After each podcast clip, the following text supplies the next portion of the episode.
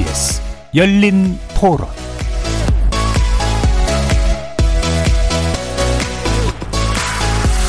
안녕하십니까. KBS 열린 토론 정준희입니다.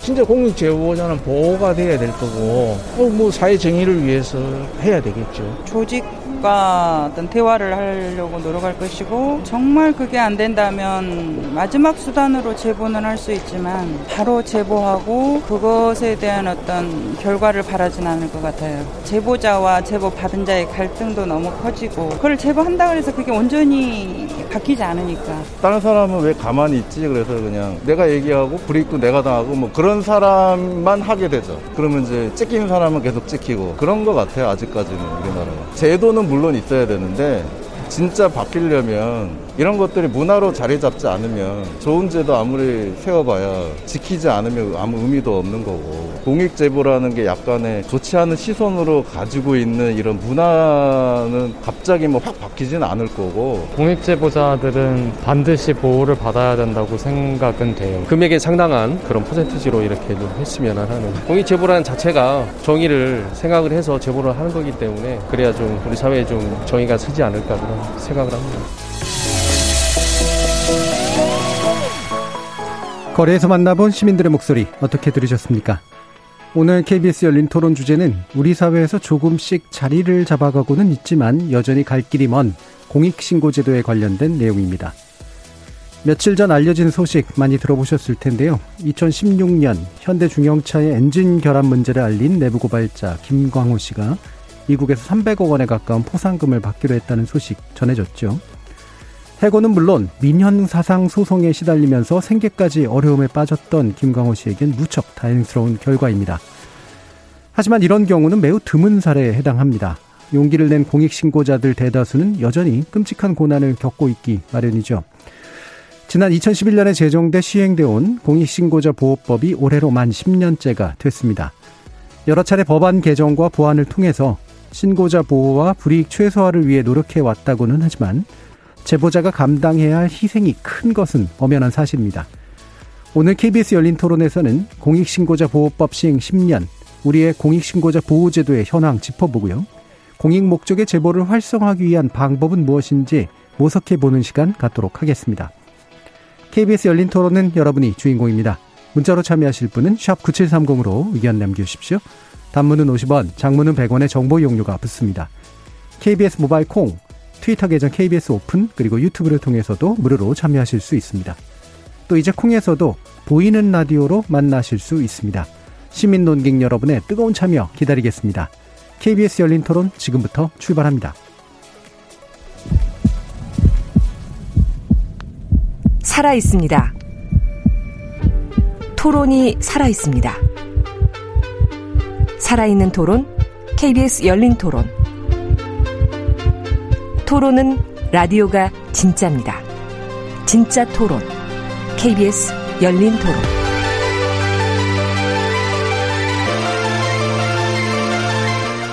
오늘 KBS 열린 토론 함께 해주실 세 분 소개하겠습니다. 먼저 앞서 얘기한 공익신고 사례 당사자이시죠? 김은광호 호루라기 재단 이사 나오셨습니다. 네, 반갑습니다. 자, 그리고 승재현 한국형사법무정책연구원 연구위원 함께 하셨습니다. 네, 안녕하십니까?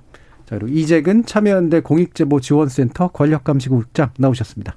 예, 안녕하십니까? 자, 이렇게 세 분과 함께 우리 공익신고자 보호제도 어디까지 와 있고 그 과제는 무엇인지 논의해보는 시간 갖도록 하겠습니다. 자, 뭐, 제가 이제 그 앞에 좀 길게 소개를 드리긴 했습니다만, 어, 김광호 이사님은, 어, 직접 경험도 하셨고, 어, 재벌 자식이 아니면 우리나라에서 공익신고를 하지 말라는 얘기를 하셨다고 들었어요. 예, 그렇습니다. 경험자로서 일단 현재 상황 총평을 좀 해주시면 어떠신가요? 예, 조금 전에 사회자분께서 말씀하시기를 드문 케이스라고 말씀하셨는데요. 네. 유일한 케이스입니다. 예, 예, 예. 예, 제가 알고 있는 유일한 케이스고, 과거 이런 사례가 없었고, 앞으로 10년 정도에 이런 사례는 없을 것이다. 제가 자신 있게 말씀드릴 수가 있습니다. 네. 그 제가 겪었던 내용들을 사례들 말씀드리면은 그 음. 내용들이 이해가시지 않을까 고려 싶습니다. 예. 에, 제가 2016년 8월 달에 미국에서부터 그리고 10월 달에 국내에 에, 언론에도 이 문제를 해결하기 위해서 백방으로 어, 제보를 했었고 지금 5년 3개월 에, 1928일째 지난주 화요일 날 11월 9일 날 최종 종결되는 거로 예. 미국에서 결론이 났습니다. 어, 그 성과는 말씀하신 것처럼 285억 정도 보상금으로 어, 결정이 되었고요. 그 미국에서도 최고 보상금으로 예, 예. 30% 어, 결정된 것도 최고 보상금이고 에, 그 금액과 어, 비율 자체가 어, 그야말로 최초 사례이면서 최고 금액인 것으로 그렇게 보도되었습니다. 뭐 당사자로서 상당히 어, 기쁘고 어, 흥분되는 그런 금액이지만은 사실 저 제가 5년 동안 지나온 그 과정을 예, 예. 생각해 보면은 에, 그렇게 쉽게 얻었던 어, 성과물은 아니다. 음. 어, 그렇게 말씀드릴 수가 있습니다. 네. 제가 공익 제보하고 바로 해고되었, 한 달 만에 해고되었습니다. 음.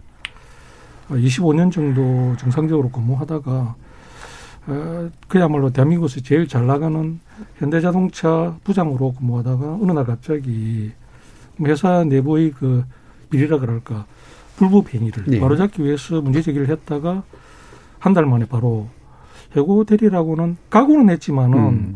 그렇게 쉽게 해고 당할지는 몰랐죠. 근데 그런 부분하고 동시에 형사 고소를 당했습니다. 예. 그 상식적으로 생각하면 회사의 문제를 개선하기 위해서 내부 감사실에 문제 제기를 했고 뭐 그 결과를 기다리고 있는 이런 상황이었는데 뭐 그 갑자기 그 형사 고소까지 해고와 동시에 되어버리니까 이게 제가 어느 정도는 마음의 준비는 하고 있었지만은 예. 이게 실제 상황이 되니까 정말 그 하늘이 무너지는 음. 저도 가족들도 있고 정상적인 사회생활을 하는 그런 상황이었기 때문에 상당히 어려운 그런 입장이었습니다. 뭐 결과적으로 그런 문제들이 에, 공익신고자 보호법에 의한 보호 조치와 에, 형사 고소 관련해서는 검찰에서 그냥 8개월 정도 어, 폴로 조사를 했습니다마는 에, 무혐의로 혐의 없음 에, 증거불충분으로 그렇게 결정이 났고요. 예. 그 이후에 에, 현대자동차 책임자들은 고발이 됐죠. 그 음. 재판에 지금 넘겨졌습니다. 그래서 지금도 재판을 받고 있고 에, 지금 현재는 1심에서 현대 현재에 넘어가 가지고 헌재에서 지금 대기 상태로 그렇게 되고 있습니다. 예. 그리고 뭐 보상금이 결과적으로 5년 후에 에, 결정되어서 사실은 뭐 제 개인적으로는 상당한 성과를 거두었지만은 에, 조금 전에 질문하신 우리나라 공익 저, 신고 제도의 네네. 어떤 그런 문제점이나 음. 그 현황에 대해서 종합적으로 보면은 사실 국내에서 제가 그 과정에 뭐 보상금도 2억 정도 받고 에, 그 과정에 국민권익위원회에서 국민훈장도 예. 이 건으로 해서 받고 어떻게 보면 최고 수혜를 많이 받은 거는 제가 뭐 100% 인정을 하고 어, 해고도 또 무효로 예, 그 해고 복직, 해고 무효, 원직 복직 그 결정을 받았기 때문에 상당히 그야말로 혜택을 많이 받았는데 에, 결론적으로 말씀드리면은 어, 복직 결정을 받았지만은 복직이 불가능한 그런 복직 결정이었고 음. 어 그리고 보상금은 에, 실제로는 3,400만 원 정도 보상금이 받을 수 있는 그런 조건이었는데 네. 이게 시간이 너무 많이 걸리고 언제 나올지 모르니까 군의위에서 그런 보상금 형태로 예, 예. 국가 수익과 관계없이 당신의 공직을 인정해서 에, 법정 상한 금액을 주겠다 해서 2억을 받았습니다. 그래서 그 뭐 그게 2억이 되었던 3,400만 원이 되었던 미국의 어떤 그런 제도와 비교해 보면은 예. 사실 너무 많이 차이 나고 뭐 그런 것들을 감안해서 제가 뭐 회사 다닐 때 받았던 연봉이나 이런 생활 수준하고 비교해 보면은 좀 회사 잘리고 복지가 안 됐다는 그런 과정 하에서 2억 정도 받은 수입으로 제가 노후에 계속 네, 네. 생활해야 된다고 하면은 사실 저는 그 당시에 만약에 이런 조건 같았으면은 제보를 하기 힘들다. 음. 지금 뭐 제보가 되어가지고 지금 이런 결과가 나왔지만 국내에서 이 문제를 해결해야만 한다면은 예, 예. 이게 제가 제보를 과연 했을까. 음. 그래서 지금 현재 제가 그때는 사실 공익신고자 보호법이 있는지 보호제도가 보상제도 어떤 건지 사실 모르고 시작했습니다. 예. 결론적으로 어, 최종 결론은 만약에 다시 한다면은 대한민국에서 공익신고자 보호법만 가지고 한다면은 저는 절대 안 합니다. 왜 그러냐면 네. 저는 제가 공학도기 때문에 산수 계산은 되게 좀 다릅니다. 뭐 어떻게 느끼실지는 예, 모르겠지만 뻔하게 셈이 나온단 말씀이시죠. 저 계산이라는 게 산수 계산은 뭐 쉽습니다. 그런 입장에서 보면은 어떻게 보면 너무 그 왜 돈 가지고 너무 따지느냐. 예. 예. 공익 제보자가 왜 돈을 가지고 자꾸 그 돈으로 환산하느냐 이렇게 되묻는 분이 있을지 모르겠지만은 저도 일반적인 생활인입니다. 네. 제가 뭐 그야말로 재발 자식도 아니고 부모한테 물러받는 재산도 하나도 없습니다. 그냥 평범한 일반인이 앞으로 저는 평범한 일반으로 살아갈 것이기 때문에 그리고 제가 또 문제를 제기하고 싶은 것은 예. 제 말고 다른 사람 또 일반인 또 얼마든지 제보를 할 수 있는 평범한 사람이 제보할 수 있는 이런 제도 예. 특별한 그야말로 어느 정도의 그 재력을 가진 사람만 할 수 있는 이런 제도 같으면은 정말 이거는 문제 예. 있다라고 해서 저는 문제 제기를 하는 알겠습니다. 것입니다. 예. 어, 지금 생생한 어떤 경험담을 음. 듣느라고 토론이기보다는 약간 대담 같은 그런 느낌이 들었는데요.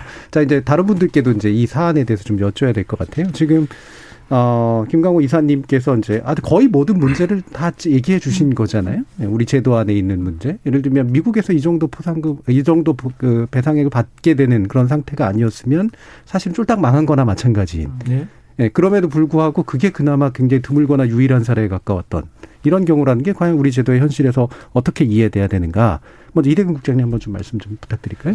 예, 좀 우선 개념 정리가 좀 필요한 것 같은데요. 이제 공익 제보란 말, 그다음에 부패 신고, 공익 신고 이렇게 여러 개념들이 쓰이는데 어, 공공기관에 부패 행위를 신고하면 부패 신고라고 부릅니다. 그다음에 공익 침- 침해 행위를 신고하면 공익 신고. 그다음에 이 두 공익적 활동을 종합해서 공익 제보라 부르고 있습니다. 이 말은 사실은 원래부터 있던 개념은 아니고요. 옛날에는 내부 고발이라고 예. 했었죠. 이거를 이제 저희 참여연대에서 이 공익 제보자들을 어, 좀더 어, 사회적으로 칭송해야 한다. 이 사람들의 공익적 가치를 가진 사람들이라는 걸 호명을 해줘야 한다고 해가지고 이 공익 제보자를 부르기 시작을 했습니다. 어, 잘 아시겠지만은 1990년대 이 이문옥 감사관이나 예. 이지문 중위에 내부 고발들이 있었습니다. 그리고 이제 시민사회 단체에서 어, 부패 방지법을 만들어라. 그래가지고 내부 공익 신고자들을 보호해라. 이런 요구도 있었고요. 그다음에 2001년에 이제 부패 방지법이 되- 어, 제정돼서 그 공공 부분의 부패 행위에 대한 신고는 신고자들은 보호하는 법제가 생겨났습니다. 하지만 이제 그 국민들의 생활에 엄청난 영향을 끼치는 생명과 환경과 관련된 공익 침해 행위에 대해서는 특히 이제 큰 대기업에서 벌어지는 이 공익침해 행위에 대해서는 보호하는 법률이 없었습니다. 요거에 관련해서 이제 2011년도에 공익신고자 보호법이 제정돼서 지금 시행되고 있는 상황이고요. 근데 이제 이 법이 제정돼서 10년이 지났지만은 이 법의 이름을 제대로 알고 있는 분들 아직도 많지 않을 거라고 생각합니다. 그리고 이제 어 대리 신고 제도라든가 아니면은 그 보호하는 법률의 범위가 180개에서 471개 정도로 넓어졌습니다. 예. 그렇기 때문에 제도적으로는 조금 조금씩 갖추어 가고 있는데 문제는 이 신고 대상 이 법률들이 이 열거주의로 돼 있어 가지고 한계가 있습니다. 그리고 이제 보호 보상과 관련해서는 우리 김강원 선생님이 너무 생생하게 말씀해 주셨는데 어 저희가 이제 공익 제보 지원 센터를 운영하고 있지만은 시민들에게 제보자를 제보를 꿈꾸는 분들한테 제보를 하시라 이렇게 쉽게 권유할 수 없는 그런 상황입니다. 예. 그래서 아, 아직 갈 길이 멀다 이렇게 평가할 수 있을 것 같습니다. 예. 참여연대에서 또, 어, 의욕적으로 이 부분을 개- 제도 개선을 해오기 위해서 굉장히 노력해 오신 그 내용이 많이 반영이 됐는데 아직도 이제 부족한 부분들 많이 말씀 주셨어요. 그 부족한 부분들 좀 이따 구체적으로 짚어보도록 하고요. 승 박사님 어떻게 또 보십니까? 사실 부패라는 게 미래 세대의 행복을 지우는 일이잖아요. 그러니까 10개를 노력했는 사람이 2개를 가져가고 2개를 노력한 사람이 10개를 가져가는 세상. 그런 세상은 과연 미래가 있을까? 예. 그런 생각을 하고 그래서 부패는 반드시 척결되어야 하고 부패는 건절되어야 한다라는 게 제가 갖고 있는 신념 중에 하나인데요. 음. 그런 의미에서 가장 어렵고 가장 힘든 게 내부 고발입니다. 음. 저희들이 휘슬 블로우라고 이야기하듯이 눈에 보이는 나의 자리와 나의 삶을 치우고 이 불법과 이 잘못된 관행을 이야기한다는 것은 굉장히 큰 용기가 필요하다라고 생각합니다. 아, 지금 공익 신고, 부패 신고 말씀 잘 주셨는데 우리나라 한 다섯 개 법령이 이 신고자 보호법에 대해서 규정을 하고 있습니다. 네. 저같이 밥만 먹고 법률만 보는 사람도 그 개별 법령에서 말하고 있는 정의, 개별 법령에서 말하고 있는 신고자 보호, 개별 법령에서 개별 법령에서 말하고 있는 포상 보상 이런 게 굉장히 어렵게 되어 있습니다. 그리고 준용 규정도 굉장히 많게 되어 예. 있어서 일반 국민의 입장에서는 과연 내가 하는 행동이 얼마만큼 보호받을 수 있을까? 그리고 이 사회가 이 국가가 나의 행동의 정당성을 얼마만큼 인정해 줄 수 있을까? 이런 고민이 분명히 있을 수 있다라고 생각합니다. 그래서 지금 여러 가지 법령이 있지만 이 법령들 앞으로 잘 개선되고 잘 보완돼서 방금 선생님 말씀 주신 그 말씀 구구절절 제 마음에 와닿았고 또 우리 참여연대에서 말씀해 주신 말씀 아 우리 국가가 얼마만큼 적극적으로 반영해야 되느냐에 대한 진지한 고민을 하게 되었는데요. 예. 앞으로 토론을 계속하면서 이 부분에 대해서 계속 말씀드리도록 하겠습니다. 네. 자, 이렇게 공익 신고의 문제는 이제 공익 신고 또 공익 제보, 아까 이제 용어, 용어도 이제 얘기를 해 주셨습니다만, 어, 몇 가지 이제 핵심적인 문제로 지적되는 게, 어, 이렇게 이제 법으로 보호받는 대상이 될 수 있느냐. 그렇죠. 일단 인정받는 거. 그 다음에 실제 보호가 충실하냐. 그다음에 최종적으로 보상까지 이어지느냐. 사실 그 과정에서 이루어지는 희생들이 있기 때문에 이 문제일 텐데 그 첫 단추부터 굉장히 어렵다는 게 이제 굉장히 심각한 문제인 것 같아요. 김광우 이사님은 그 인정까지의 과정이 어떻게 좀 그 걸리셨나요? 예, 제가 문제 제기했던 것이 현대기아차의 리콜 은폐. 예. 그게 그 자동차 관리법 위반 사항입니다. 음. 자동차 관리법 위반이 그 조금 전에 말씀하신 공익신고자 보호법에 그 보호 대상 법률로 산입된 게 음. 2016년 1월 달입니다. 음. 그 전에는 그 포함이 안 돼 있었습니다. 그래서 제가 만약에 2015년도에 사실 이 문제를 처음 문제 제기를 내부에서 했는데 예. 그때는 만약에 제가 뭣도 모르고 음. 그야말로 뭐 제보를 했다 음. 하면은 보호를 보호 받지 대상이 못합니다. 그러니까 예. 포상이나 이런 데 제외됩니다. 음. 어, 뭐 보호를 하지 않아도 저 어디 하소연할 데 없는 그런 상황이고 사실은 어떻게 보면 참 재수가 좋았다고 볼 예. 수밖에 없습니다. 저는 거기 있는지 없는지 몰랐기 때문에 뭐 그런 상황이었고요. 에, 뭐 조금 전에 말씀드린 것처럼 2016년도에 제가 공익 제보하고 국내에 공익 제보하고 한 달 만에 바로 해고되었기 때문에 네. 에, 그때부터는 사실 믿고 기댈 언덕은 에, 공익신고자 보호법밖에 없었죠. 음. 제가 공익신고자 보호법이라는 걸 처음 본 게 언제냐면 2000 제가 잊지 않는 게 2016년 10월 24일 날 제가 그 이 문제 때문에 인사징계위원회에 회부되는 날입니다. 예. 그러니까 아침에 시간이 잠깐 대기 시간이 시간이 조금 남아가지고 그 인터넷 검색을 해보니까 공익신고자 보호법 하는 게 있고 급하게 읽어보니까 책임 감면, 그다음에 보호 조치, 에, 신분 보호 이런 내용들이 있어가지고 네. 어, 이게 뭐지 하면서 뭔가 희망을 그때부터 좀 가졌던 것 같습니다. 음. 그러면서 에, 그걸 봤으니까 어, 제가 그 징계위원회에 가서 제가 했던 것은 공익제보고 공익제보는 법에 의해서 보호받는 걸로 저는 그렇게 알고 있는데 네. 여기 법무실도 있고 음. 당신들 변호사들 잘 이 내용을 잘 알고 있을 건데 다른 사람도 아니고 공익 제보를 가지고 저를 처- 해고하면 어떡하느냐 음. 처벌하면 어떡하느냐 뭐 그렇게 사실은 저는 따졌는데 뭐 결과는 뭐 어차피 한 일주일 만에 해고로 예. 바로 떨어졌고요. 뭐 저는 사실은 뭐 각오를 했었기 때문에 그리고 에, 너무 그 직장 생활을 하면서 이런 비슷한 사례에서 이 정도 내용이면은 해고를 당해도 자자손손 당할 정도의 완전히 그야말로 원수지간입니다. 음. 그 기업 입장에서는 모르겠습니다. 저는 뭐 그렇게 생각 안 하지만 그쪽에서는 그렇게 생각하는 상황 같더라고요. 예, 예. 뭐 그런 입장에서 보면은 사실 뭐 그렇게 해고 당하는 거는 각오도 했었고 너무 당연한 그런 절차였고 뭐 그 이후에 보호 조치 신청을 해고 당하자 말자 서류를 준비해서 그 당시에는 3개월 안에 신청하기가 그렇게 돼 있었습니다. 예. 그래서 뭐 부랴부랴 작성해서 1월 12일자로 권익위에 보호 조치 신청을 했습니다. 음. 어, 결국 두 달 만에 음. 그 3월 13일자에 국민권익위원회 전체 회의에서 어, 해고 무효 원칙 복지 어, 결정을 받으면서 예. 그야말로 어, 해고된 지 5개월 만에 어, 그야말로 빨리 좀 결정을 받았습니다. 예. 그 비교적 그래도 이 정도면은 이제 그 신속하게 인정된 편에 속하는 것 같은데 실제로 굉장히 길고 오래 걸리거나 또는 까다롭거나 이런 것 같아요 제도상으로. 예, 그, 어, 이 공익침해 행위라는 것들을 신고를 하고 하면은 바로 이제 신고 행위 자체가 이제 공익 신고를 의미합니다. 그러니까 예. 공익 신고자들이 인정하는 절차가 따로 있는 건 아니고요. 음. 다만 이제 국민권익위원회에서 이 사람을 보호 대상을 할 것이냐 이걸 위해서는 이제 이 사람이 제보가 진실한 것인지 그 다음에 다른 의도는 없는지 그 다음에 이제 그 보호할 만한 가치가 있는 건지 보호할 수 있는 요건들을 갖췄는지 그 절차를 따지는 것들이 있는데 이 절차 따지는 기간들이 너무 오래 걸리는 게 문제입니다. 네. 실제로는 평균적으로 한 120일 정도 걸리는 것 같고요. 음. 이 김광원 선생님처럼 두 달 만에 나온 경우는 어, 상당히 빨리 나온 경우라고 볼 수 있을 것 같습니다. 예. 그러니까 이게 이제 길어지면 길어질수록 또 불안해지기도 음, 음. 하고 불이익을 가능성 가능성도 높아지고 신분 노출 뭐 더 크게 되고 이런 식의 문제들이 이제 커질 텐데 물론 여러 가지 이유는 있겠죠. 이제 이걸 까다롭게 한 이유는 근데 이제 대표적으로 최근 경우도 보면 이제 조성은 씨 같은 음. 경우가 음.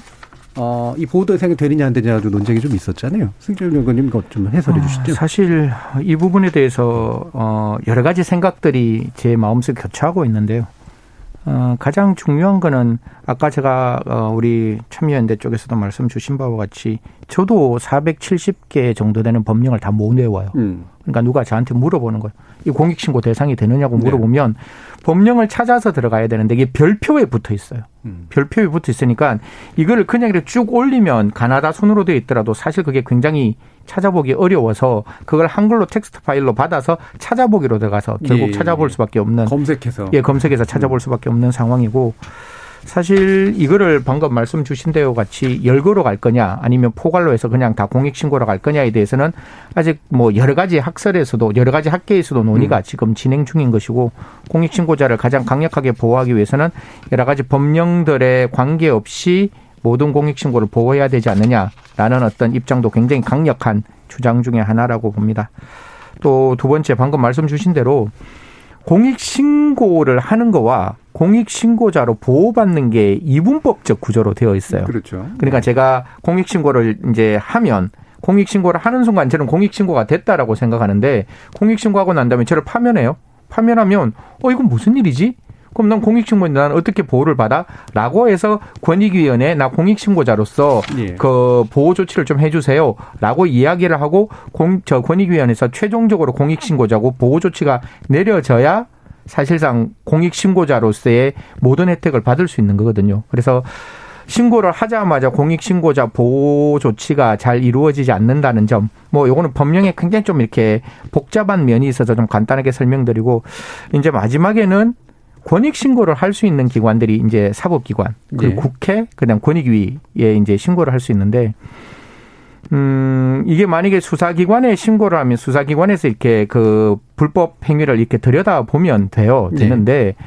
이게 권익위에 신고를 하면 권익위에서 신고를 받아서 그 권익위에서 다시 수사기관으로 내려보내요. 음. 그럼 수사기관에서 수사를 하고 다시 권익위에 이제 판단해주는 이런 어떤 과정이기 때문에 사실 권익신고, 공익 신고를 조금 하는 이제 공익 신고를 하시는 분의 입장에서는 굳이 권익위에 신고하지 않고 바로 수사기관에 신고하는 게 훨씬 더 유리하다라는 예, 예. 생각을 가질 수밖에 없는데 사실 공익신고의 주무부서는 권익위원회거든요. 음. 그렇게 보면 권익위원회가 조금 더 적극적으로 이 부분에 대해서 들여다볼 수 있는 제도적 환경을 만들어야 되지 않느냐. 예. 사실 주무부서에서 그 내용을 다른 부서나 다른 부처에 옮긴다는 것도 저는 조금 어색한 부분이고 음. 이거는 권익위에서 생각해야 되고 고민해야 되고 나아갈 방향이지만 권익위 자체도 건강위에서도 특사경이 있듯이 권익위 안에서도 조사하는 부서에 대해서 네. 어떤 특별사법 경찰관을 좀 줘야 되는 거 아니냐. 그래서 권익위 신고했는 사람은 권익위 쪽에서 들여다볼 수 있는 그런 어떤 법적 제도도 만들어야 할 필요가 있는 거 아닌가. 네. 그리고 뿐만 아니라 지금 참여연대에서 와가 계시는데요. 어떻게 보면 국가기관이 국가기관에 신고를 하면 국가기관 편이라는 오해를 받을 수 있잖아요. 네. 아까 의사들이 의사에게 신고를 하면 의사들이 과연 정말 객관적으로 바라볼 수 있을까? 자기들이 이기주의 때문에 언론에서 문제 발생하면 언론에 신고하면 과연 언론인들이 그걸 제대로 봐줄 수 있을까? 이거 동일하게 국가의 문제가 발생했는데 국가기관에 신고를 하면 과연 국가가 제대로 들여다볼 네. 수 있을까? 그래서 저는 객관적이고 공정한 시민사회에서도 이런 공익신고를 조금 어, 받아서 들여다볼 수 있는 적어도 이게 공익신고가 되는지 안 되는지는 그를 들여다보고 국가기관에 왜냐하면 수사 능 수사의 그 능력 그러니까 권한이 없으니까 예, 예, 예. 그건 넘겨준다 할지라도 끝까지 모니터링을 할 수 있는 적어도 이게 공익신고로서 제대로 공익신고자가 보호될 수 있느냐에 대한 모니터링 할 수 있는 신고를 받을 수 있는 기관으로서의 어떤 기관 확대 예. 정도는 필요하지 않느냐 이건 조심스럽게 제 개인적인 예, 주장을 알겠습니다. 말씀드리겠습니다. 지금 마침 또 이제 권익위원회에 어, 정혜영 보호부상과장님 연결해서요 관련된 이야기 좀 들어보려고 하거든요. 어, 주무부처인 국민권익입니다. 아, 안녕하세요. 예, 안녕하세요. 예. 자, 공익신고자 보호법 시행 이제 만 10년 됐고요. 이제 주무부처인 관점에서 이 공익신고 제도 많이 활성화됐고 좀 나아졌다 이렇게 보시는지요? 예. 뭐 지난 10년 동안 뭐 국민 그 공익 신고자 보호에 따, 보호법에 따라서 보호받을 수 있는 그 범위가 많이 확대되어 왔습니다. 뭐 10년 전에 제정할 당시에는 대상 법률이 180개 정도였는데 지금은 471개까지 예, 법률도 많이 확대가 되었고요. 뭐 신분을 공익 신고자 신분을 공개하지 않는 처벌이라든지 또 변호사를 통해서 익명으로도 어, 신고할 수 있는 제도도 도입했습니다. 그래서 신고자 신분 노출을 원천, 원천적으로 차단하기 위해서 제도도 많이 강화해 왔고요. 그리고 뭐 긴급 구조금을 지급하고 뭐 징벌적 손해배상을 어, 하게 하는 제도도 도입했고요. 음. 그리고 불이익을 준 자에 대해서 처벌을 강화하고 또 보호 조치를 결정하지 않는 자에 대해서 이행 강제금을 부과하는 제도도 도입하였습니다. 뭐 공익 신고 제도에 대한 인지도도 뭐 어, 한 17년에 30%까지 였는데 지금 20년에 조사한 것은 저희가 49%까지 어, 많이 어, 국민들께서도 공익신고 보호제도에 대해서 많이 이제 인지를 하고 계시고요. 어, 뭐 공익신고 건수도 뭐 시행하던 당시에 월 한 3만 건 수준에서 작년 같은 경우에는 약 월 한 30만 수- 건 수준으로 어, 공익신고의 양도 어, 10배 가까이 예, 많이 성장을 하였습니다. 예. 자, 그럼 이제 그 뭐 많이 이제 나아진 측면들은 분명히 어, 인정해야 될 것 같은데 그럼에도 예. 불구하고 이제 여전히 부족한 부분은 법의 문제일 수도 있고 뭐 실행의 문제일 수도 있고 여러 가지 한계일 수도 있고 이제 그러긴 하겠습니다만 가장 중요하게는 아무래도 이제 신고자 보호 문제 아니겠습니까? 이 신고자 보호 부분에서 혹시라도 아 이게 좀 빈 구석이 있거나 어려움이 있거나 이런 것들이 어떤 게 있나요? 그래서 뭐, 뭐, 저희가 뭐, 10년 지나면서 이제 뭐, 뭐잘 모르시는 부분들은 어느 정도 많이 개선이 되었는데요. 예. 예, 아직 뭐, 국민들께서도, 어, 자기가 어떤 걸 보호받을 수 있는지, 음. 또 처리하는 공직자들도, 어, 어떤 규정을, 어, 보호규정 위반하면 어떤 처벌을 받게 되는지, 또 잘 모르고 있는 경우도 많이 있고요. 예. 그리고, 그, 또 한 가지 이제 말씀드리고 싶은 게, 뭐 식무자를 텁텁하게 보호하지 못한다는 이전 지적도 지금 많이 나오고 있습니다. 예. 네. 그러니까 이 부분은 뭐 현좀 최근에 와서 보시면 공익 신고자를 철저하게 보호해야 된다.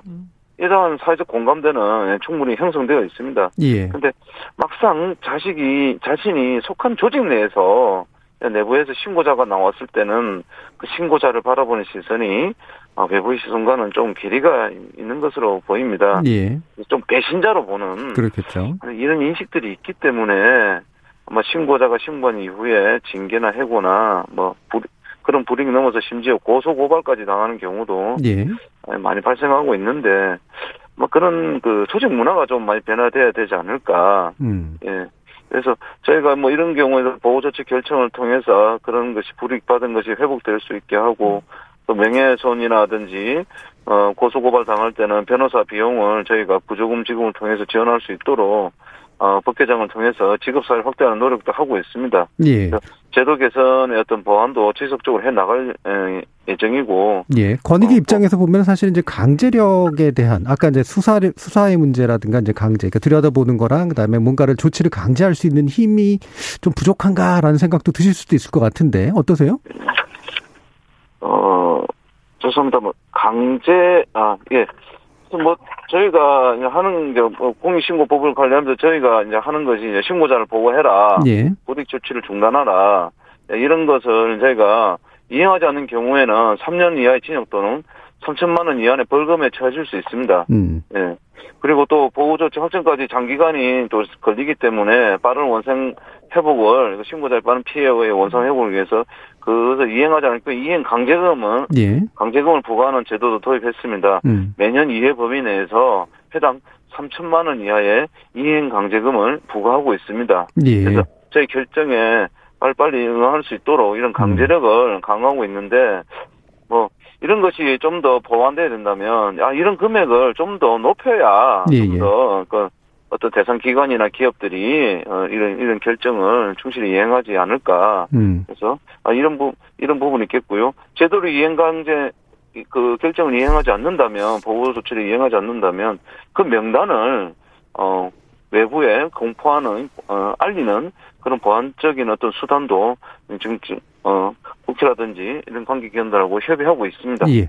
자, 또 한 가지는 이제 방금 저 저희가 논의하던 건데, 이제 시간이 좀 예. 많이 걸리는 문제. 이게 아무래도 물론 이제 까다로운 문제이기 때문에 이제 그러긴 하겠습니다만, 이 시간이 많이 걸리거나, 그 다음에 그 과정에서 결국은 인정받지 못하고 보호받지 못하게 되는 대상이 되는 경우들이 생기는 이유, 어떤 것에 있을까요? 그래서 뭐 보호 사건 처리가 뭐 지연된다고 지적을 받는 부분에 대해서는 죄송스럽게 생각합니다. 그래서 인력을 좀 더 확충하고 뭐 내부 처리 절차도 좀 개선을 해서 좀 더 신속하게 처리할 수 있도록 저희가 노력을 더 해야 될 것이고요. 다만 이제 보호 사건의 경우에 뭐 신청인, 피신청인, 참고인, 관계기관에 대해서 자료를 요청하고 사실관계를 확인을 위해서 또 진술을 청취하고 뭐 그런 과정에서 조사에 상당한 기간이 소요되는 건 사실입니다. 예. 또 저희가 결정을 보호 결정을 하더라도 어, 불복하는 소송도 지금 굉장히 늘어나고 음. 있어서 예, 예. 저희가 좀더 어, 전문성이나 법리 완벽성 완벽성이 요구된다는 그 특징이 있기 때문에 아, 이런 문제는 감안할 필요가 있습니다. 음, 예. 그래서 무엇보다도 뭐 신고자가 불이익 받는 상황이 저희가 결정할 때까지 지속되지 않도록 우선 먼저 보호를 한 다음에 음. 어, 그 요건을 검토해서 아, 신고자가 아닌지 있- 하도록 선보호 후조치 예, 예. 아, 이런 게 지금 그렇게 좀 개선하는 법안이 현재 국회에 계류되어 있습니다. 예. 소속기 법안이 통과 어, 개선 법안이 통과되어서 아, 신고자가 보다 강력하게 보호받으실 수 있도록 더욱 노력하겠습니다. 예. 그러면 그, 그 개선안에 관련해서도 보상액 문제가 좀 있잖아요. 지금 우리나라는 네. 이제 상한액이 설정돼 있는 방식이고요. 어, 대상가액의 30%를 일괄 적용하자라는 의견이 나왔지만 아직은 이제 보류 상태인 것으로 알고 있는데요. 권익위 입장에서도 이 부분은 좀 어, 해결이 필요한 부분이라고 판단하시나요? 예, 저희도 뭐 당연히 이런 부분도 개선이 돼야 된다고 생각을 합니다. 음. 예. 근데 뭐 저희 뭐 그 아무래도 좀 다른 어떤 제도라든지 그런 그 균형을 맞춰야 되기 때문에 좀 더 신중하게 예, 예, 나갈 예. 필요가 있는 것, 것이고요. 예. 이 부분은 저희가 좀 조속히 개선하도록 노력하겠습니다. 네, 알겠습니다. 그럼 마지막으로 짧게 어, 권익 예. 입장에서 어떤 부분들의 제도상의 보완이 필요하다라고 추가로 제안하실 부분이 있다면 무엇일까요? 예. 그래서 뭐, 여러, 뭐, 지금은 이제 뭐, 우리 네 차례나 법 개정을 통해서 대상 법률을 471개까지 늘렸습니다. 예. 그러나, 아직도 이게 공익신고의 어떤 대상의 법률로 들어와야 되는 법률이 많이 더 늘어나야 된다. 예전에 그런 지적도 있으시고요. NGO, 그 공익신고 관련된 NGO 단체에서 그런 지적도 특히 많이 하시고요.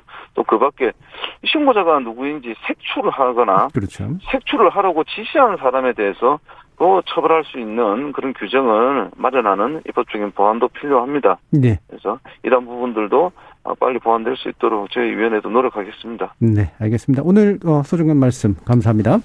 예, 감사합니다. 국민권익위원회 정혜영 보호보상과장과 말씀 나눠봤습니다. 자, 여러 가지 기, 본적인 이야기들은 이제 권익위 측과 이야기를 해봤는데요. 결과적으로는 어, 아까 이제 말이 이제 하다가 이제 끊겼던 부분이 이제 대상을 이제 열거로 할 거냐 포괄로 음. 할 거냐 사실 이 문제인데 어, 느끼기에는 이제 포괄로 하는 게 좋을 것 같긴 한데 음.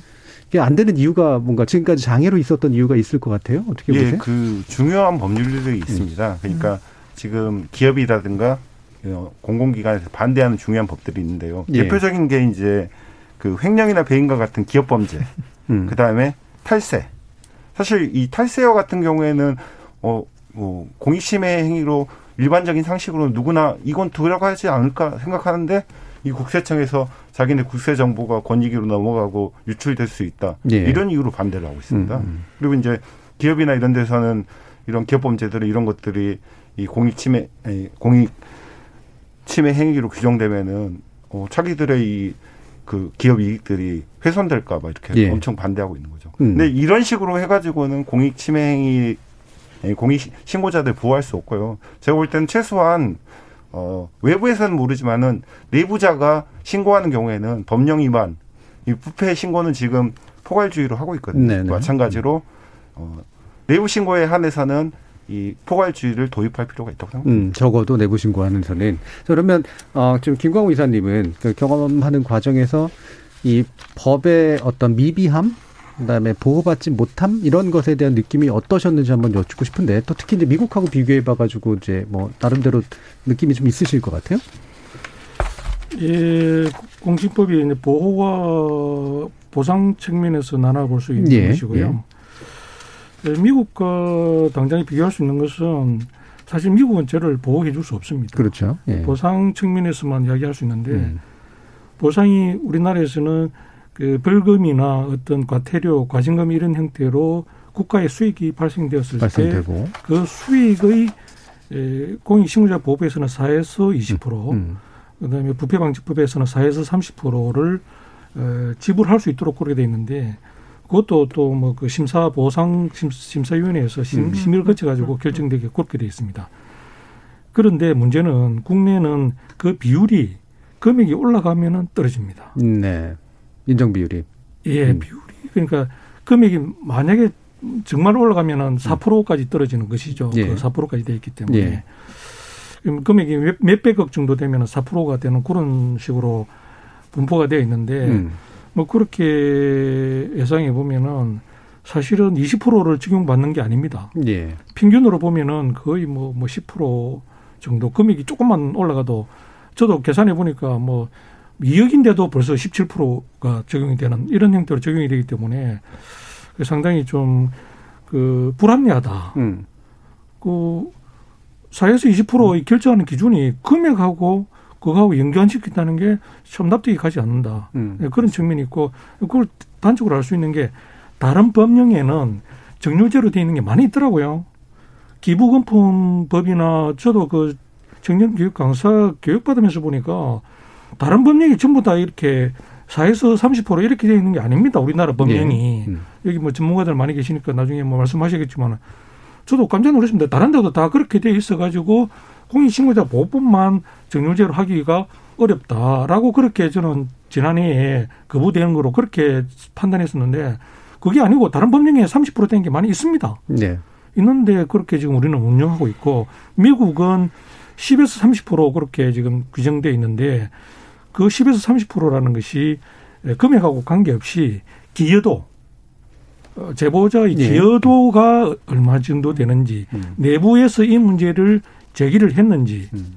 그다음에 에, 내부 고발자 내부 제보자인지 이런 것들을 종합적으로 판단해서 어, 10에서 30% 저는 30% 인정받은 게 그야말로 그 공헌도 기여도가 어, 최고 단계로 그렇게 평가받아서 어, 보상 금액이 그만큼 늘어난 것인데 만약에 보상 금액이 30%에서 10% 만약에 그 비율이 떨어지면은 3분의 1로 보상 금액이 줄어드는 것이거든요. 예. 이게 상당히 좀 차이가 많이 나는 수도 있는데 음. 그렇지만은 그 금액하고는 관계없이 결정되더라. 그래서 저는 에, 어떤 제가 미국에 직접 방문해서 제보를 했습니다. 음. 나중에 이런 것까지 감안해서 성의를 보여야 되겠다. 어차피 취약행 공익 제보인데 네. 정말 성의를 보여서 이 문제를 조기에 어, 최선의 결과로 어, 종결짓겠다. 어, 그런 각오로 사실은 뭐제 개인 비용으로 미국 가기가 그것도 제 둘째 통역을 둘째 데리고 가기가 상당히 좀 부담스러웠지만은 이 정도는 감수하고 그야말로 최선을 다하자 뭐 그렇게 예. 했었고 뭐 좀 전에 말씀드린 대로 어, 보상 측면에서는 에, 그, 그 정도 차이 나기 때문에 어, 좀 아까 조금 전에 그 군의 담당자도 그쪽으로 좀 긍정적으로 검토는 한다 그랬습니다만 좀 빨리 가야 된다. 알겠습니다. 예. 자, 보상 문제로 해서 아주 가장 현격한 차이가 좀 일단 나고 있는 것 같긴 한데요. 어, 저희 청취자들 의견 좀 더 들어보고요. 어, 그 다음에, 어, 이 관련된 문제 또 다른 전문가들의 견해 한번 여쭙도록 하겠습니다. 정희진 문자 캐스터. 네, 지금까지 청취 여러분이 보내주신 문자들 소개합니다. 4959님, 잘못된 시스템을 개선하려다 고초를 겪으신 김광호 선생님께 다시 한번 위로와 존경의 인사를 드립니다. 황운규님, 이번 김광호 씨 사례를 보고 국민들은 적어도 우리나라에는 공익신고하면 안 되는구나 하고 인식했을 겁니다. 최소한 미국 공익과 관련 있는 문제로 미국에 신고를 해야겠구나 하고 생각하지 않았을까요? 422님, 과정이 어렵고 힘들었을 텐데 어떻게 제보를 하게 되셨는지 용기가 정말 대단하십니다. 이주영님, 제보자 신분이 드러나는 것 자체가 큰 병폐입니다. 제보자 신분 보호가 확보돼야 공익제보도 활성화되죠. 이성희님, 공익신고자는 뭐 아니면 도입니다. 모든 걸 다 잃거나 많은 걸 얻거나 둘 중 하나겠죠. 그만큼 큰 위험을 감수해야 하고 용기가 필요합니다. 유나래님, 공익을 침해하는 행위를 신고한 사람은 마땅히 보호해야 합니다. 국민 생활의 안정과 깨끗한 사회 풍토 확립에 도움을 주기 때문입니다. 칭찬받아 마땅합니다 해주셨고요. 8648님, 권익위에서 얘기한 것처럼 사람들의 인식과 시선도 변화가 필요합니다. 내부 고발자가 장기적으로 보면 회사를 살리는 일을 한 겁니다. 당장 회사에 손해를 끼쳤다고 배신자로 바라보는 시선은 공익신고를 두려워하게 만들 뿐입니다. 라고 보내주셨네요. 네, KBS 열린 토론. 이 시간은 영상으로도 생중계하고 있습니다. 유튜브에 들어가셔서 KBS 일라디오 또는 KBS 열린 토론을 검색하시면 지금 바로 토론하는 모습 보실 수 있습니다. 방송을 듣고 계신 여러분이 시민 농객입니다. 계속해서 청취자 여러분들의 날카로운 시선과 의견 보내주세요. 지금까지 문자캐스터 정의진이었습니다. 토론이 세상을 바꿀 수는 없습니다. 하지만 토론 없이 바꿀 수 있는 세상은 어디에도 없습니다.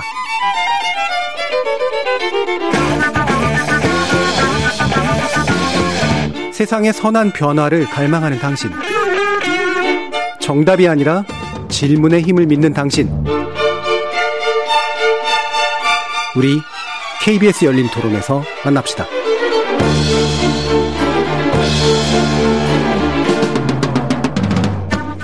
KBS 열린 토론 공익신고자 보호제도에 대한 논의 이어가고 있는데요. 이재근 참여연대 공익제보지원센터 권력감식국장, 승재현 한국형사법무정책연구원 연구위원, 그리고 김광호 호루라기재단 이사 이렇게 세 분과 함께하고 있습니다.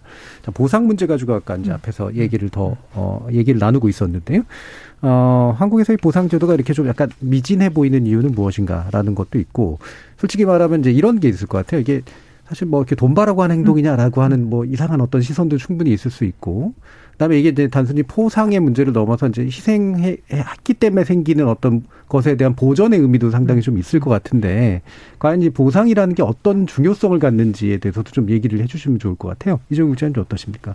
예, 그 보상이라는 건 사실은 이 제보자가 위험을 감수하고 공익 침해 행위를 어, 외부로 공개하고 신고한 그거에 대한 기대치라고 할 수 있습니다. 예. 근데 이제 우리나라에서 보상 심사는 어 쉽게 말해서 어떻게 하면 적게 줄까? 음. 이 기준 그러니까 재정 지출 줄이는데 중점이 돼서 심사가 된다라고 볼 수밖에 없습니다. 그러니까 이 환수액이 높아질수록 비율을 낮추는 이거 좀 잘못된 거죠. 김광호 선생님 이야기하신 대로 이 기여도가 충분하다면은 액수에 상관없이 가야 하는 거죠. 예를 들어서 천억의 국가 예산이나 어 이런 것들을 환수했다라면은 300억을 주는 게 왜 잘못된 거죠? 예. 그러면 국가는 700억이라는 환수하지 못하고 해서 이렇게 어 유출됐을 그러한 예산이나 손해가 있었을 혹은 이것들을 예. 받게 되는 건데 이거를 어 그리고 특히 그 30억이라는 한도를 둔 거에 관련해 가지고 이제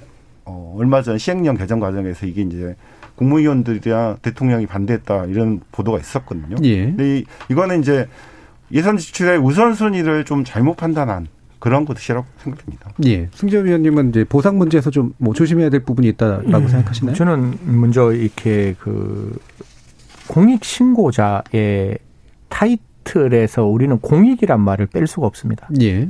신고를 하시는 첫 번째 목적이 음, 그 회사 내에 잘못되어 있는 불법을 신고를 해서 그 신고가 제대로 이루어지고 그 불법이 개선되면 국민 전체의 후생 복지 그리고 부패 청렴도가 올라 부패가 낮아지고 청렴도가 네. 올라가는 그런 개념이라면 저는 공익신고법에서 가져야 될 제일 첫 번째 목적은 공익신고자 보호가 음. 완벽하게 이루어진다면 예. 사실 지금까지 우리 선생님께서 겪었던 그런 고초는 없을 거라고 생각을 하는 거예요. 음. 그리고 공익신고자 보호법이 어 지금은 꽤나 이렇게 탄탄하게 만들어져 있는 부분들이 있습니다. 신고를 하더라도 비실명 신고를 할 수도 있도록 만들었고 그다음에 특정 강력 범죄 보호에 관한 내용과 같이 그 공익신고자를 보호할 수 있도록 만들었고 공익신고자가 조금이라도 신분이 노출되면 강력하게 처벌하도록 만들었고 그리고 공익신고자가 불이익을 받으면 그 불이익이 원상 회복될 수 있도록 그렇게 만들어 놓았어요. 물론 제가 공익신고자라 할지라도 이 모든 법이 부족하리라고 분명히 생각이 들지만 예. 일단 법으로서는 최선을 다해서 보호하도록 만들어 놓았는데 그 다음에 이제 제가 고민하는 부분입니다. 뭐 두 분 선생님께 조금 죄송한 말씀인데 공익신고자가 공익신고 포상금 혹은 보상금을 목적으로 신고를 하는 것은 아닌 듯해요. 다른 법률에서는 그 자체가 공익 신고가 아니고 그 자체가 뭔가 다른 방향에서 만들어 놓은 또 하나의 어떤 수익을 그 사람이 이야기를 했기 때문에 가져갈 수 있는 부분인데 여기서의 저는 목적은 물론 그분들이 그렇게 생각 안 할 수도 있지만 공익이 가장 중요한 명예 인 것이고 그분들이 세상에서 존경받고 그분들이 다른 쪽에서 이렇게 어, 정말 대한민국을 위했다는 그런 어떤 respect이 훨씬 더 중요한 부분이 아닌가라는 생각을 하면서 그래서 사실 그 불법 재산이라는 거는 제가 약간 공공 파트에 있어서 그런 예. 생각을 드는지 몰라도 국가가 가져가야 되는 재산. 이게 불법 재산은 국가가 몰수해야 되는 재산이고 국가가 전 국민을 위해서 선하게 써야 되는 그런 어떤 어, 목적이 있는 불법 재산이기 때문에 그 재산을 얼마만큼 공익신고자에게 돌려줘야 할 것인가. 예. 그래서 국가가 일률적으로 정하는 게 아니라 공익신고자의 그 보상위원회가 결정할 수 있도록 만들었는데요. 이 다음 문제에서는 저는 100% 공감을 하는 거죠. 예, 예. 금액이 많다고 퍼센테이지를 낮추는 게 아니라 정말 그분이 하셨던 그 공익신고의 기여도 내부 고발자로서 이게 정말로 신고되지 않았으면 모를 수 있는 내용.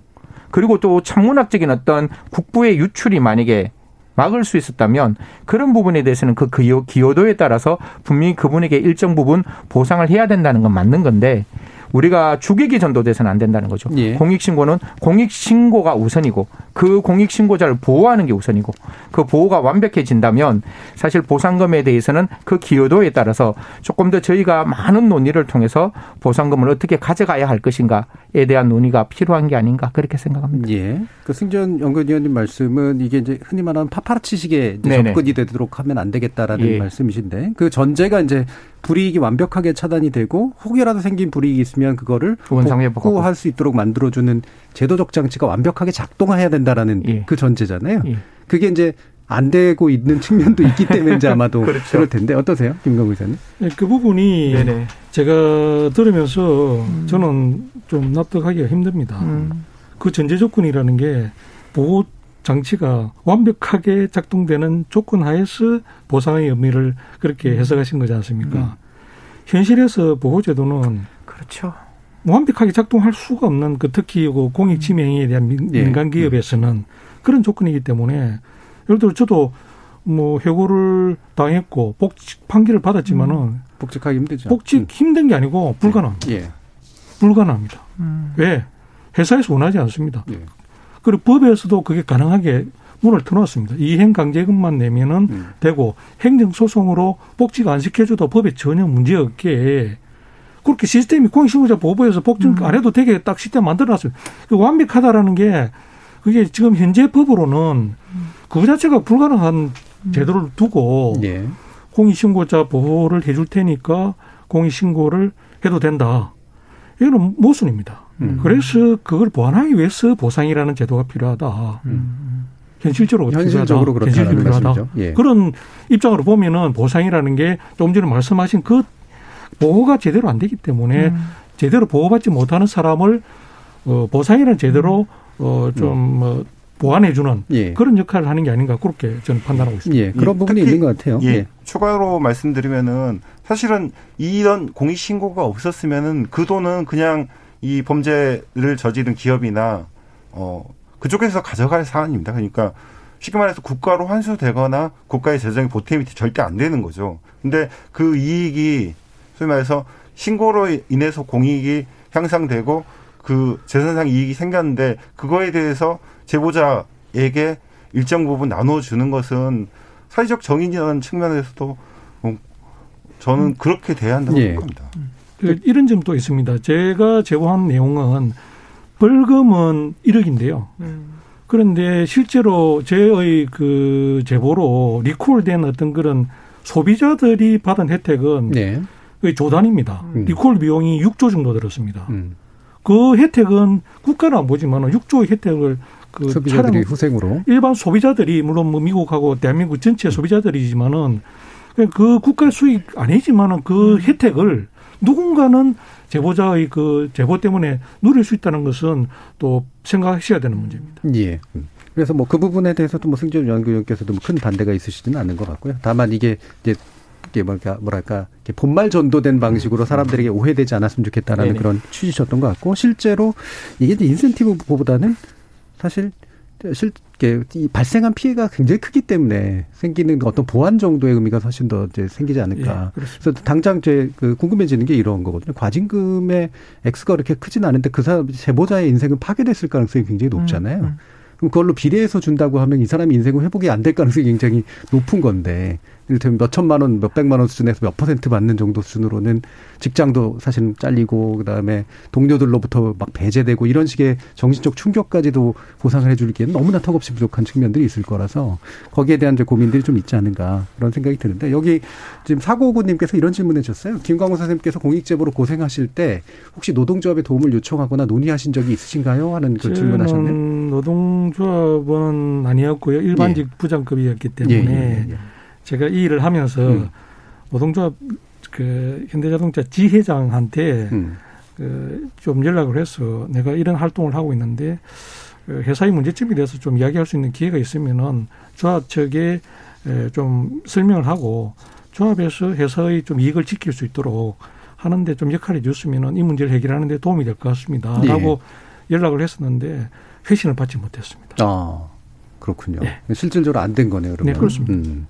그러면 이제 사실 그 직장 안에서는 뭐 거의 보호 장치가 작동한 게 없었다고 봐도 예, 마찬가지겠네요. 예, 뭐 거의 음. 뭐좀 차가운 시선이라 그럴까. 음.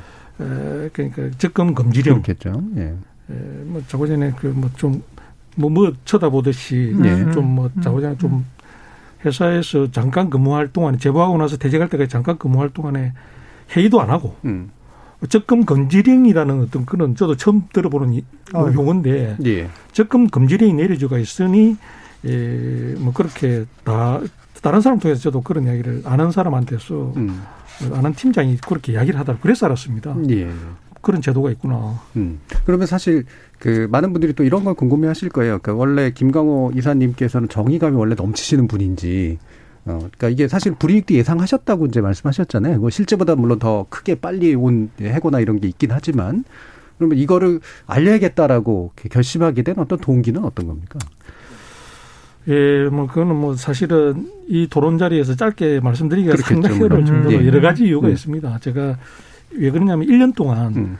회사 내부의 감사실에 제보하고 나서 이 음. 문제를 어떻게 할 것인가를 음. 고민하면서 한 1년 동안 스스로에게 음. 왜 해야 되느냐. 음, 음. 이거 말고 다른 방법이 없느냐. 음. 엄청나게 자문했습니다. 음. 그러면서 제가 제 스스로를 설득한 것 중에 좀 첫 번째라고 할까요?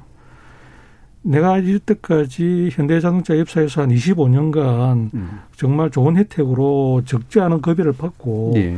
어, 그렇게 생활해 왔는데 가족들도 부양하면서 이 급여가 누구한테 왔느냐. 음. 내가 회사에서 받는 월급이지만 이게 회사가 차가 팔려가지고 음. 어떤 그런 그 수익으로 음. 사실은 그 출발로 보면 고객들이 준 네. 건데 음. 고객들이 피해를 보고 있다는 걸 내가 아는데 제가 그때 세타 two 엔진 리콜 담당자였거든요. 음. 아.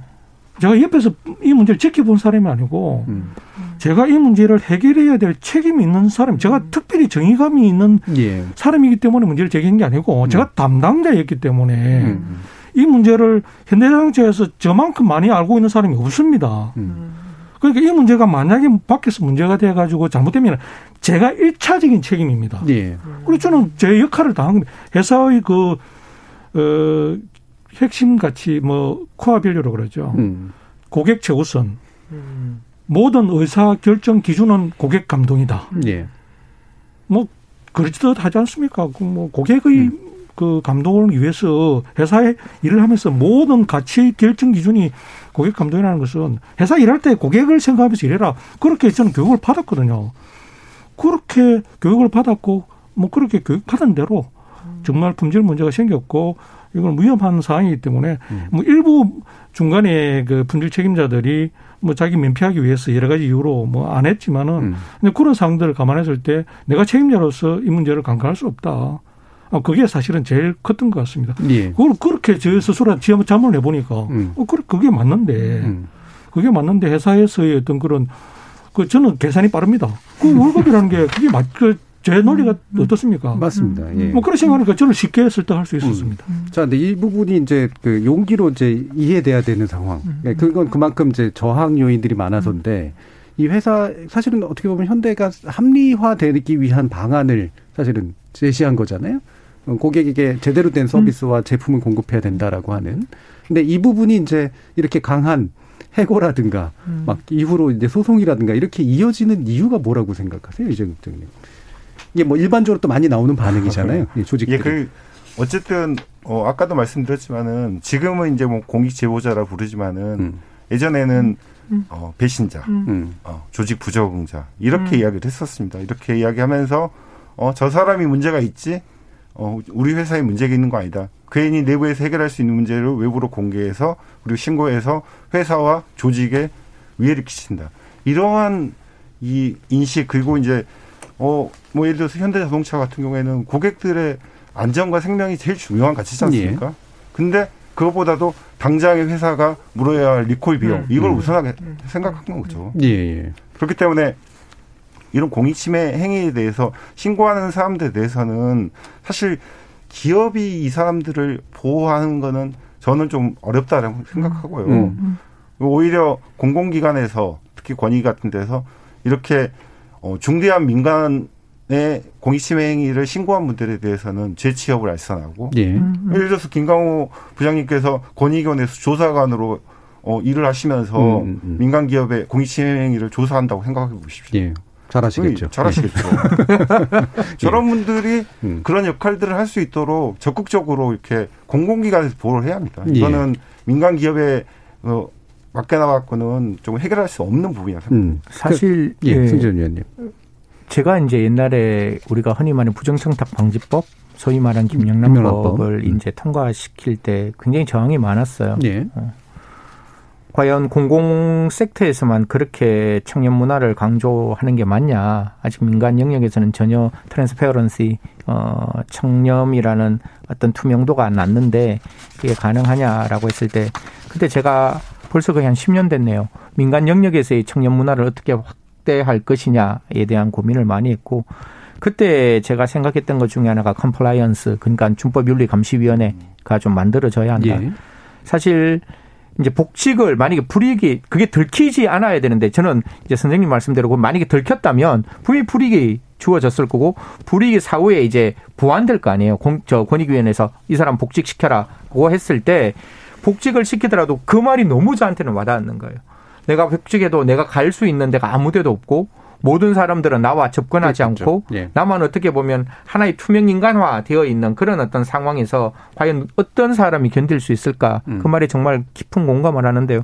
그럴 때일수록 저는 compliance라는 그 준법 윤리 감시위가 그 공익 신고자가 복직했을 때 그 사람에게 불이익을 줄때 음. 그것들을 적극적으로 그 불이익을 주는 사람을 다시금 징계할 수 있고 또 그 전에 공익 신고자의 신분을 노출했는 사람을 정말 발본색원해서 그런 사람들을 더 징계를 주게 징- 징계를 주게 만들어서 결론적으로 공익 신고자가 복직했을 때 그 공익 신고자가 그 민간 영역에서도 이것도 제가 굉장히 유토피아적 이상향을 말하는 듯한 데 그럼에도 불구하고 그런 게 좀 만들어져야 되지 않느냐. 음. 우리나라는 준법윤리감시위원회가 형식적으로 만들어져 있거든요. 네, 그렇죠. 저도 뭐 외부 감사를 조금 해봐서 느껴지는데 사실 그냥 외부에서 그냥 잠시 왔다 가는 손님으로 생각하지 음. 그 사람이 진정으로 어떤 그 내부의 일을 지적할 때 받아들이지 않는 부분이 있으니까요.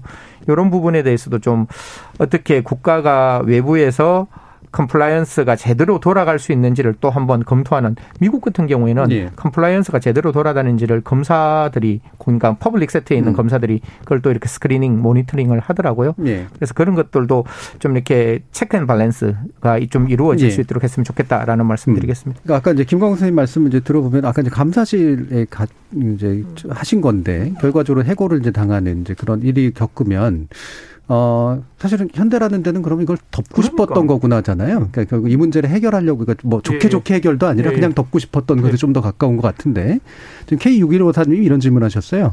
가정입니다만 만약에 회사가 감사실에 처음 제보한 내용을 받아들이고 시정에 나섰다면 어땠을까요? 이제 궁금해지네요. 그러는데 그런 가능성이 있었다고 좀 믿으시나요?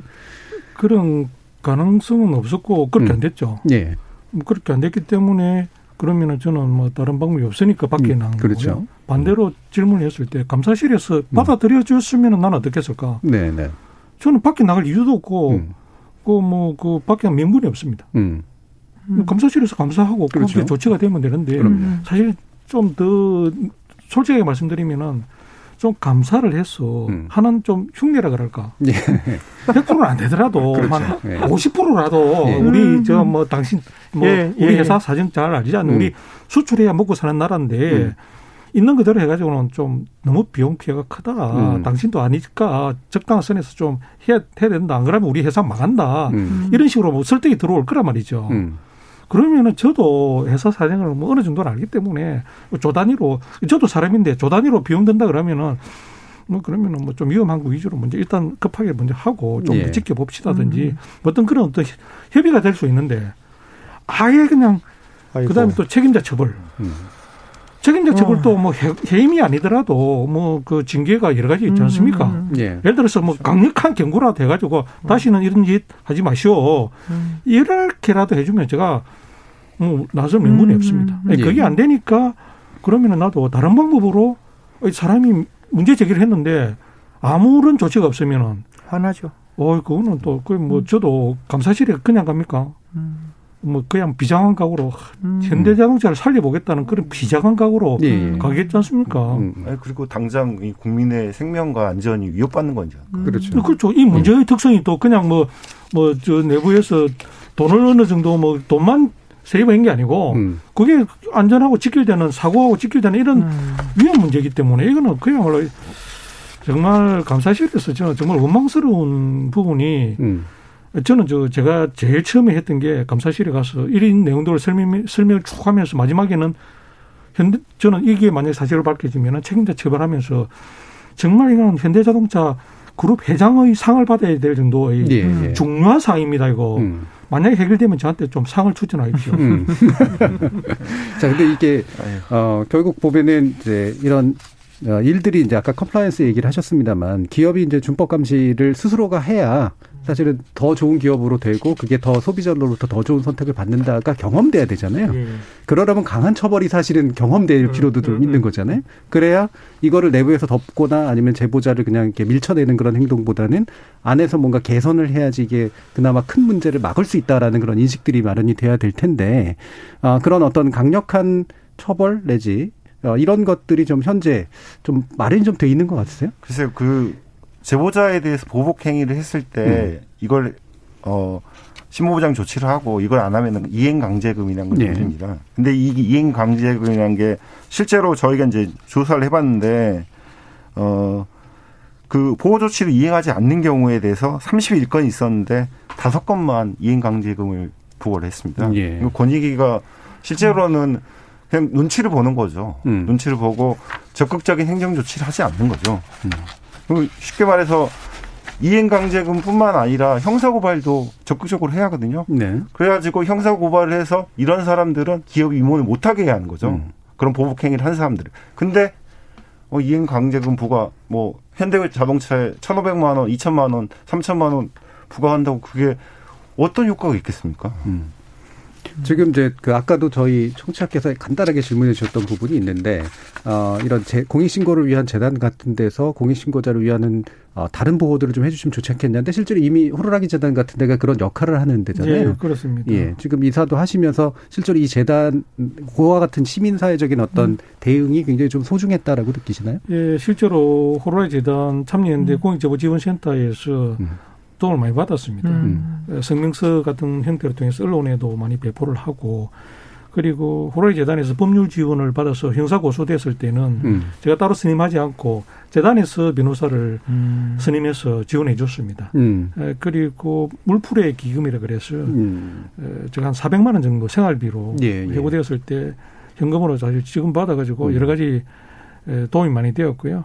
그리고 또그그 참여연대 의인상 예, 예. 뭐 그런 형태를 통해 가지고 음. 정말 시민 사회에서 이 사람은 공익 침해 행위에 대한 제보자가 맞고 음. 정말 우리 사회를 위해서 꼭 필요한 일을 한 사람이다라는 것을 인정받음으로써 음. 그게 또 그 다음에 또 국민 훈장을 또 받을 수 있는 계기가 되고 네. 뭐 이렇게 해서 저는 상당히 시민사회단체의 도움을 많이 받았고 그래서 음. 저도 이 일을 좀 하면서 중간에 음. 보로의 재단에 에, 좀 요청도 있고 해서 음, 지금은 참여를 하시게 같이 된. 음. 지금 하고 있습니다. 예.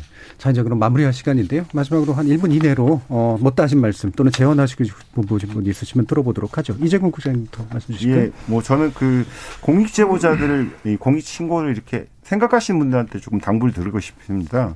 준비를 정말 철저히 하시라. 음. 이 보호를 받을 수 있는 제도가 무엇인지 도움을 줄 수 있는 공공기관이 어디인지 시민단체들은 어디가 있는지 그리고 이 주변 지인들의 동의와 설득을 통해서 철저한 준비를 거쳐서 이 제보를 하셔야지 이 절차 미비 때문에 어, 보호 대상에서 제외되는 그런 안타까운 일이 벌어졌으면 안 되고요. 그리고 이런 공익 제보를 활성화시키기 위해서는 시민들의 관심이 되게 중요하고요. 저희 아까 김강호 선생님 말씀하셨지만 저희 이제 참여연대가 어 12월 3일에 또 의인상 공익제보상 네. 시상식을 또 준비하고 있습니다. 음. 그런데 관심을 가지고 어, 지켜봐 주시고 격려해 주셨으면 좋겠습니다. 알겠습니다. 김강호 이사님 말씀 부탁드립니다.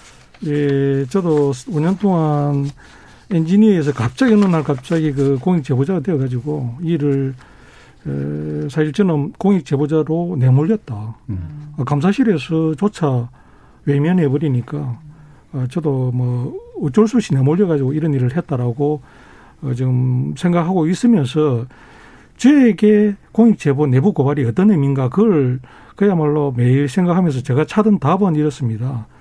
저에게 내부 고발이란 누군가는 해야 하지만 이 일에 뭐 목숨을 걸 만한 그런 가치가 없고 인생을 걸 만한 가치가 없으면은 음. 다른 사람이 할 수 있도록 기회를 줘라. 음. 그리고 그가 성공할 수 있도록 도와주라. 기도하라. 도와주고 예. 기도하라. 그 저는 반대로 이제 이게 이 일이 정말 그 수백만 대의 그 안전에 대한 위험이 빠져 있는 그런 중차대한 문제이기 때문에 어 이건 내 인생을 걸만한 정도의 음. 중요한 산이다. 제가 엔지니어는 엔지니어 좋다. 당분간 적고 내 공익 해서 이 문제를 한 해결해 보겠다라고 결심을 해도 예. 정말 좋은 가치가 있다라고 판단해서 시작을 했고 결론적으로 저는 그야말로 제가 초창기에 처음 문제 제기했던 그대로 다 제 말이 그대로 다 입증시켰고 음. 국가로부터 인정을 받아서 보상을 받았던 것입니다. 네. 성 의원님. 뭐 저는 우리 선생님 말씀이 오늘 계속 제 마음과 제 머리를 굉장히 많이 이렇게 감동도 시키고 많이 이렇게 머리에 좀 이렇게 띵하게 와닿는 그런 말씀 많이 주셨는데요.